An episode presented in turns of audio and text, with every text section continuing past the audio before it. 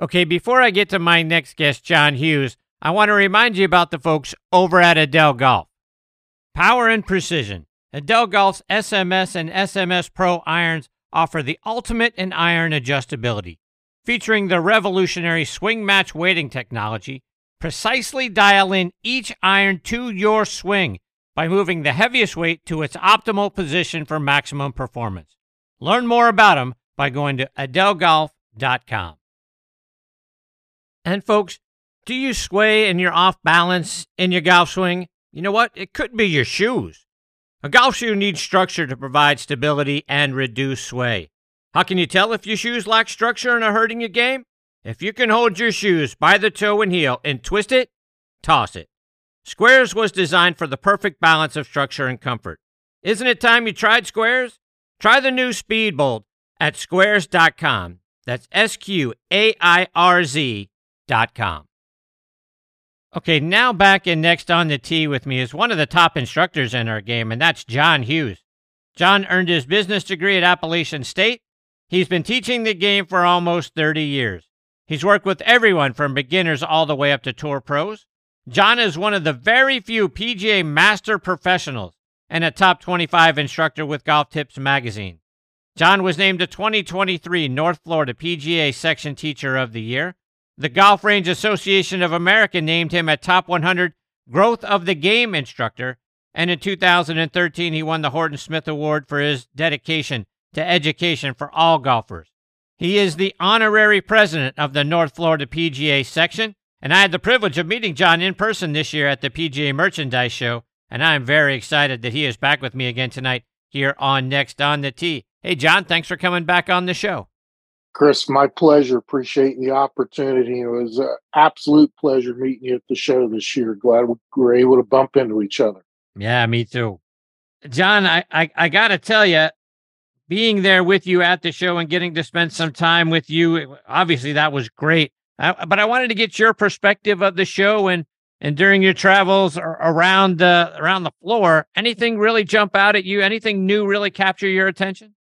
Not necessarily something new as much as uh, the show does have some life again after the pandemic last year. People were concerned about that, and I think we saw some steady growth. Uh, there's nothing better than face to face contact with whether it's a, a product, uh, a person, a service, and, and I think that was alive and well at the PGA show this year. And I, I think it it bodes well for the future. I don't think we'll ever be the same size as we were, say, 10 to 15 years ago, but I think there was a lot more business done on the floor. That's at least what my friends and my vendors told me. Uh, they got more out of the entire experience. For me personally, I was able to see uh, some newer things. Uh, the biggest newer thing was some uh, video and, and Sportsbox who I've been doing business with for a while, uh, actually getting to see them and talk to them about what's coming in the future. The the real key that I saw was there were more people there, there was more interactions, there was more engagement, and I think we're going to see that going forward. John, the main topic of discussion around the game right now is the the roll the ball back idea. The USGA and the R&A talking about that. Your thoughts? Is that something that we need to do?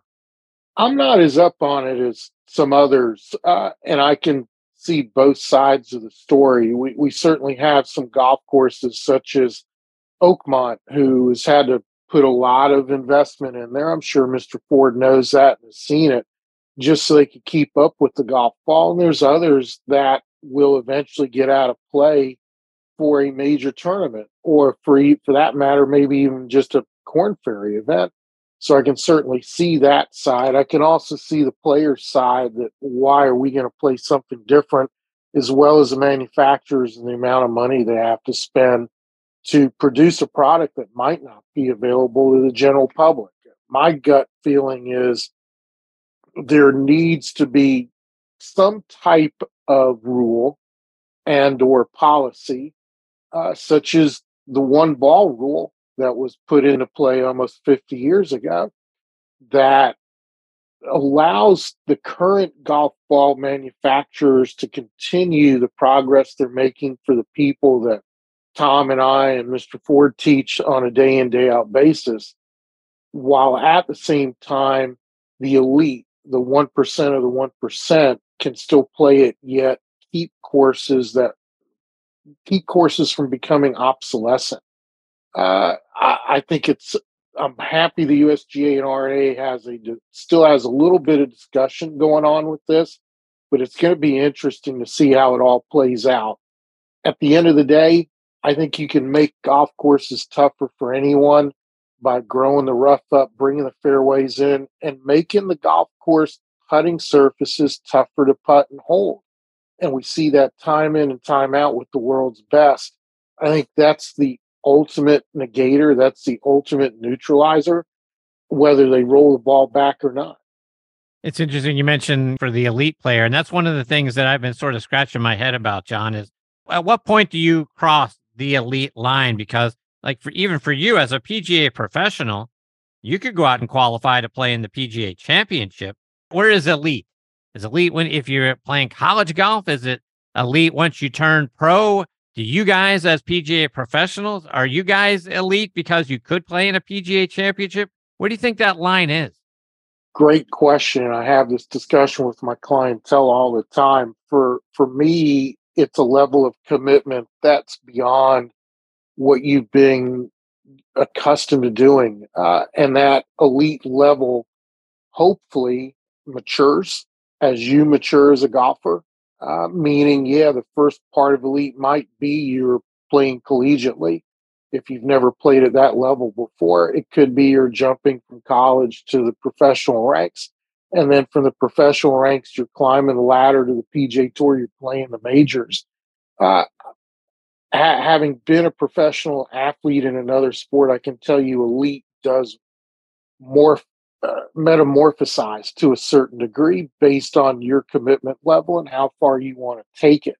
So elite a lot of times is more in the eye of the beholder, the golfer who's trying to reach the the next plateau. For a coach, it's helping that person get there and understanding what it takes to get there, uh, supporting your player to get there, pushing them when they need a little nudge. But most importantly, continuing it, continue to educate them to understand look, your level of lead isn't really what you're talking about. What you're talking about is the next level. Here's what needs to be done. Are you ready to do it? And if that person's ready to do it, great if they're not, that's okay. And I think that's a great lesson for anybody listening tonight. Your level of lead is based on where you're trying to get to. Elite, when we're talking about rolling the ball back, just think of that as the best of the best, the 1% of the 1%, which takes a whole nother level of commitment that most of us just aren't ready to take. John, one of the other things I was talking to Bob Ford about early on in the conversation is the role of the PGA professional and the demands on your time. It feels like that has changed a lot over the last 10 to 15 years that work life balance is, is becoming more and more challenging for the PGA professional. Do you see that going on eh, with you and your peers? Absolutely. Uh, more so with my peers. I work for myself, and, and when I've tried to bring people on board to take some of my overflow, that is the number one subject matter as I'm interviewing somebody is what what's the balance and what we're experiencing now on a global scale with the PGA is our ability to recruit but more importantly retain current golf professionals or current PGA associates because of work life balance. That seems to be really the buzz phrase out there now. Uh, as an association we're trying to do everything we can to understand it based on who's who's coming in as an associate, whether it's gender based or age based or uh, any other base. What does that balance look like? And we're trying to listen as best we can, but I, I did catch that conversation. And I think somebody does have to be realistic when they enter the professional, being a golf professional, particularly PGA professional there's no such thing in the middle of Pennsylvania as a 40 hour work week in the middle of July. For me, in the middle of January, February, there is no such thing as a 40 hour work week.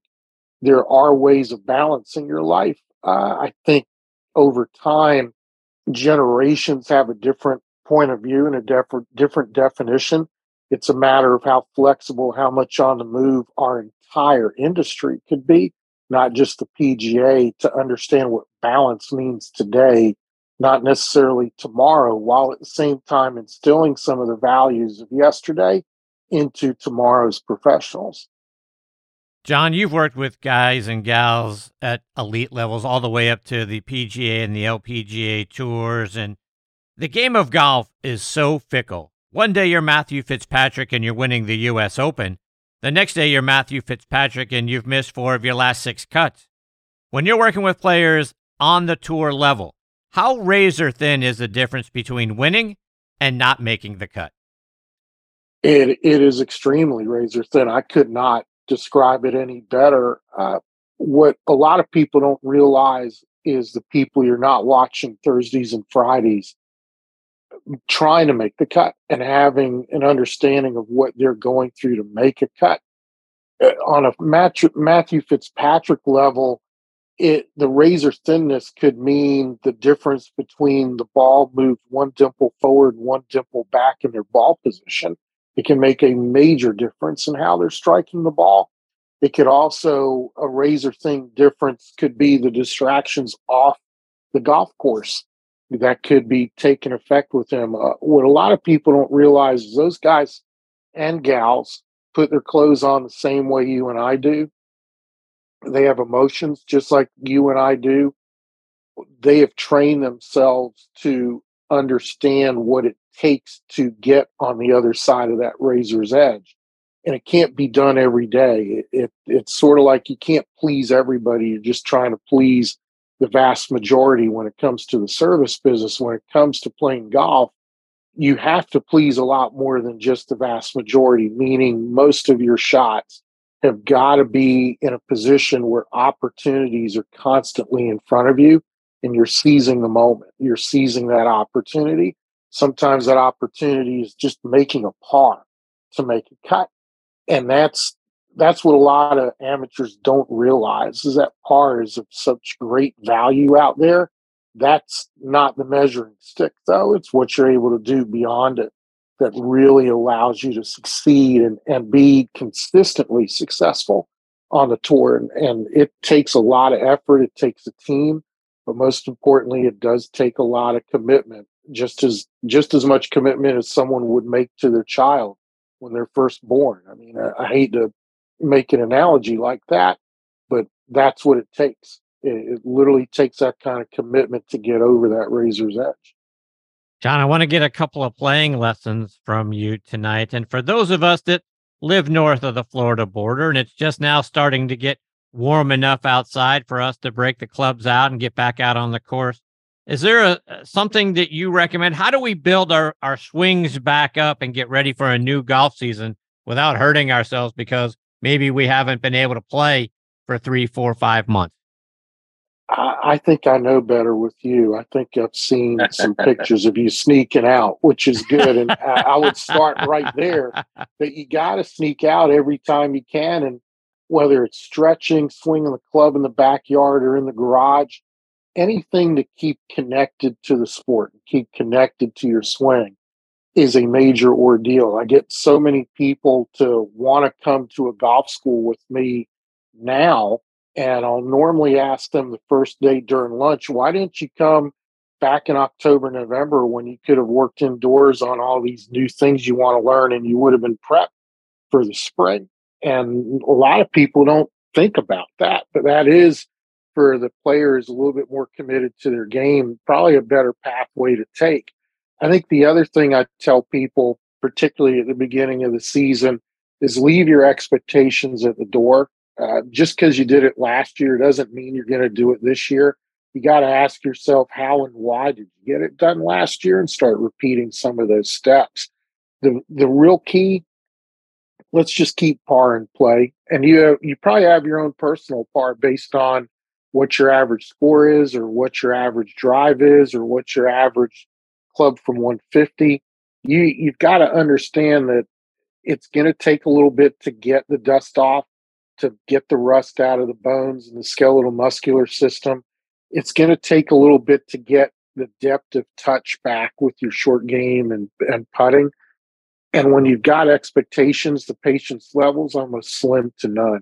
Leave those expectations at the door. Surprise yourself with some aha moments of things that you accomplished last year, but they just happen because you're not trying to do them. You're just allowing them to happen and take an inventory as you're doing it. That inventory is going to help you get much further down the road quicker to what your goals might or might not be for this year.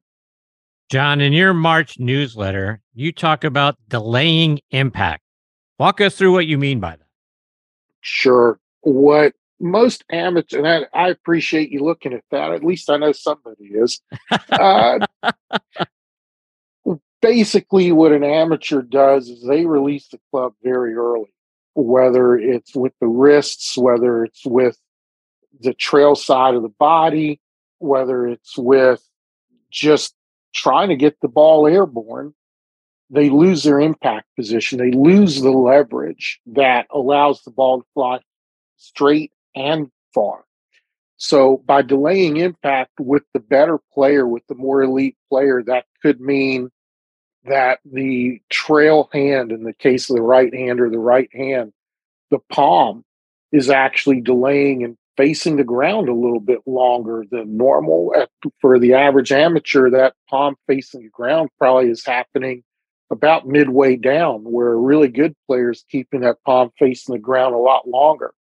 It could mean that your trail shoulder for the right hander, the right shoulder, the left hander, the left shoulder is staying behind, allowing the hips to clear and get out in front, and that the shoulders staying behind and staying behind the golf ball. It could mean some people are love to use the towel or the head cover tucked underneath their armpit or underneath their elbow. That is a way of delaying impact. The real key here is trying to keep loft integrity, meaning if the club is 28 degrees, trying to keep it at 28 degrees. Let's not make a 60 degree wedge 72 degrees. And also, let's keep the club square enough where you can control the trajectory that way. Being able to delay impact literally provides you more leverage, should produce a more square golf club, should produce a lot less quote unquote side spin or axis tilt to the spin and in turn should reduce your dispersion, have you hitting it just that little bit longer. And John, a moment ago you mentioned ball position. Talk about the effect that that can have on our drives. How can we use ball position sort of in an advantageous way for ourselves if we need to hit a draw, we need to hit a fade, and obviously when we want to hit it straight down the middle of the fairway? Yeah, I've got to start with some common faults I see with a lot of golfers when they hear about putting the ball forward in their stance. I've, I'll see some golfers who shoot as low as, say, 85, put the ball so far out in front of them, almost outside of their feet, that the club path has nowhere else to go but across them to the left for the right hander, to the right for the left hander. And that's going to shut the face down you're going to have to find a way to keep it open. You are either going to smother hook it left or hit this really big block high fade. Uh, ball position to hit the draw. Yeah, you've got to have it forward, but not too much forward, more not as much as you think, but actually teeing it higher is going to help you hit that draw. Whereas when the ball's low to the ground, your eyes are telling your brain, hey, go go down after that thing. But the driver isn't made to do that. So you will create a little bit more outside in. You will create a little bit more fade, regardless of which side of the ball you're standing on, by teeing it up a little bit lower. Uh, the the ball position is. It, I agree with you. It's a, it's a fickle thing with a lot of people. If they can just find a standard, I talk about this a lot. What is your standard? You know, can we find a standard ball position that allows you to hit it as straight as possible for you and as long as possible for you. And then when it comes time, knowing how to alter that standard, whether you're teeing the ball up higher or lower, moving it slightly forward to hit the draw, maybe putting it a little bit back from the stance to hit the fade, but then understanding the other setup positions that allow that to happen. John, before long, you're going to be back up at McLemore again for your summer home, if you will. Talk about your summer golf school that you conduct up there. Uh, it's a thanks for asking. It's I fell in love with McLemore last year when invited up there by Charlie Reimer, both of our a friend of both of ours. McLemore is such a special place, and and the improvements and the additions they're making up there are just going to be out of this world, rock solid. People can visit me up there for one to one, two to one, four to one. I'm starting a book, believe it or not, an eight to one here shortly where you can visit me for as many many days as you wish. It's all inclusive of accommodations, instruction, 18 holes of on course instruction, two meals at the award winning Craig restaurant. Uh, I, I could probably die in that restaurant of something. uh, the food's just incredible. The service is just out of this world. Uh, I would put it up there with the best of the best from a service standpoint of view. And the it's so secluded. That might be a, a negative for it right now, but it's so secluded. The nights, uh, you can't beat the starry sky nights there with no light noise, no road noise, and, and you just sort of look out over McLemore Cove on 18 and just wonder how in the world did, did I get here? It's just a fantastic golf course with fantastic people. The golf schools are there to just help you get better at golf while enjoying to me one of the best kept secrets in American golf. How how more people don't know about this, uh, I'm not sure.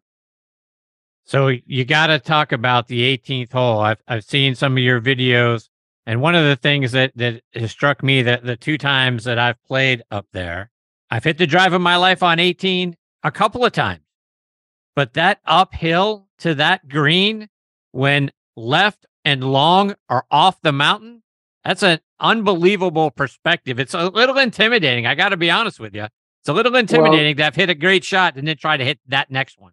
That's when you got to bring the ropes and the clamp-ons with you and the, the shoe spikes so you can climb down the cliff. Uh, but it it is a great hole. Most people see this hole and immediately want to hit a draw and if you hit the draw and hit the wrong part of the hill on the other side of the rock outcroppings, you are searching for your ball in McLemore Cove. It's a it's a faders golf course, and that's best played with a fade, uh, and it leaves you a very makeable second shot. Any anywhere between say a hundred to hundred and sixty. I've I've played that hole several times. I haven't had much more in than say an eight iron, and with it going uphill, a lot of people don't understand that you're probably going to come up short. You're underestimating the elevation. And from the bottom of that fairway to just the top of the front part of the green is roughly 23, 24 feet of elevation. It might not feel that way. It might not see that way. It's going to play two clubs shorter most of the time. So going over the green, I don't see too many people do that unless they way over club or they pull it. I've seen a lot of a lot of them go left to that green, but very few go long. Luckily, Bill Bergin, Rees Jones did a great job of beveling that green back into the fairway. I've seen more balls roll off that green than I have rolled through. But I will tell you this there's no better vista to end a round of golf almost anywhere in the US than on that 18th green. You get the cameras out, doesn't matter what time of day you, you, just sit there on that green and look at what's out there and take the pictures and you've made some memories for a lifetime. Yeah you have. John let our listeners know how can they stay up to date with all the great things you're doing? Follow you on your website and over social media as well. Well it's real easy. I thought this out very soon as when i started my business. John hughes golf. Put an ampersand a hashtag, whatever it is in front of there, or a dot com at the end.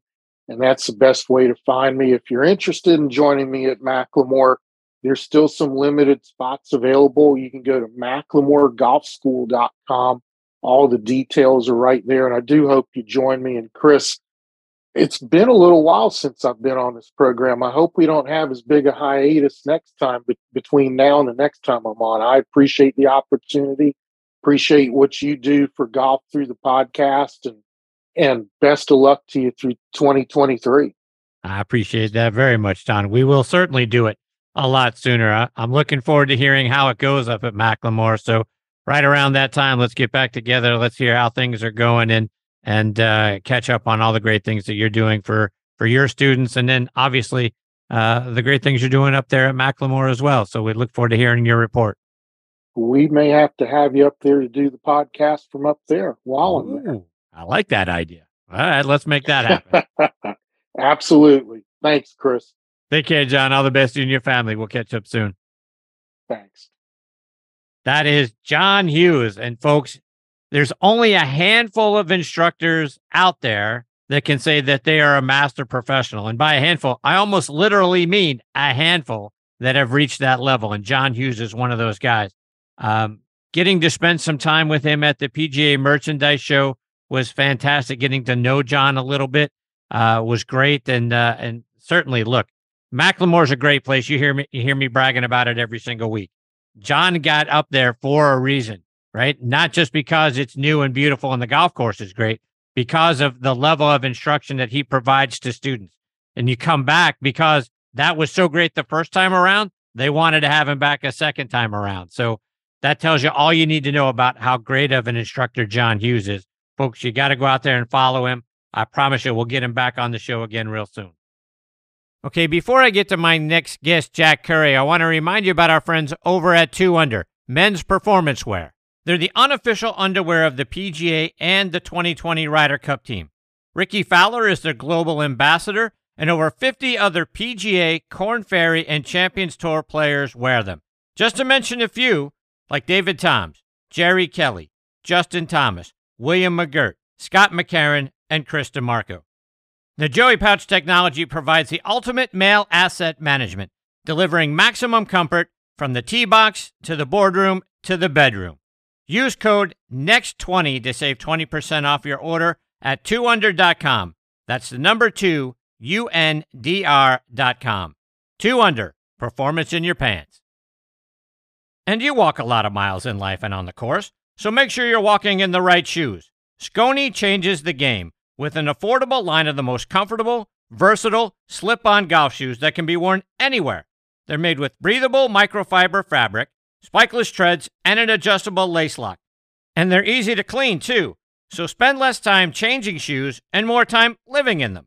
Visit Skoni.com and use code NXT on T20, so next on T20 at checkout for 20% off. That's Skoni.com, S K O N I.com. They're also available at golf specialty retailers and green grass pro shops nationwide. Okay, now back in next on the tee with me is the Vice President of Sales and Marketing for 2 Under and one of the founders of the Skoni brand, Jack Curry. Jack has been in sales, marketing, licensing, and consulting for about 40 years. Much of that time has been in the golf, sporting goods, footwear, and apparel sectors. As you guys have heard me say over the years on this show, 2 Under is the very best underwear and t shirts that I have ever worn. Their fabrics are soft and comfortable, their styles are fun and look great. Every season they come out with new and fun styles that I look forward to. The Skoni golf shoe brand is a great new shoe that you can wear on or off the golf course. They are so cool that they won Best in Show at the PGA Merchandise Show this year. And I'm very honored to have Jack back with me again tonight here on Next on the Tee. Hey, Jack, thanks for coming back on the show.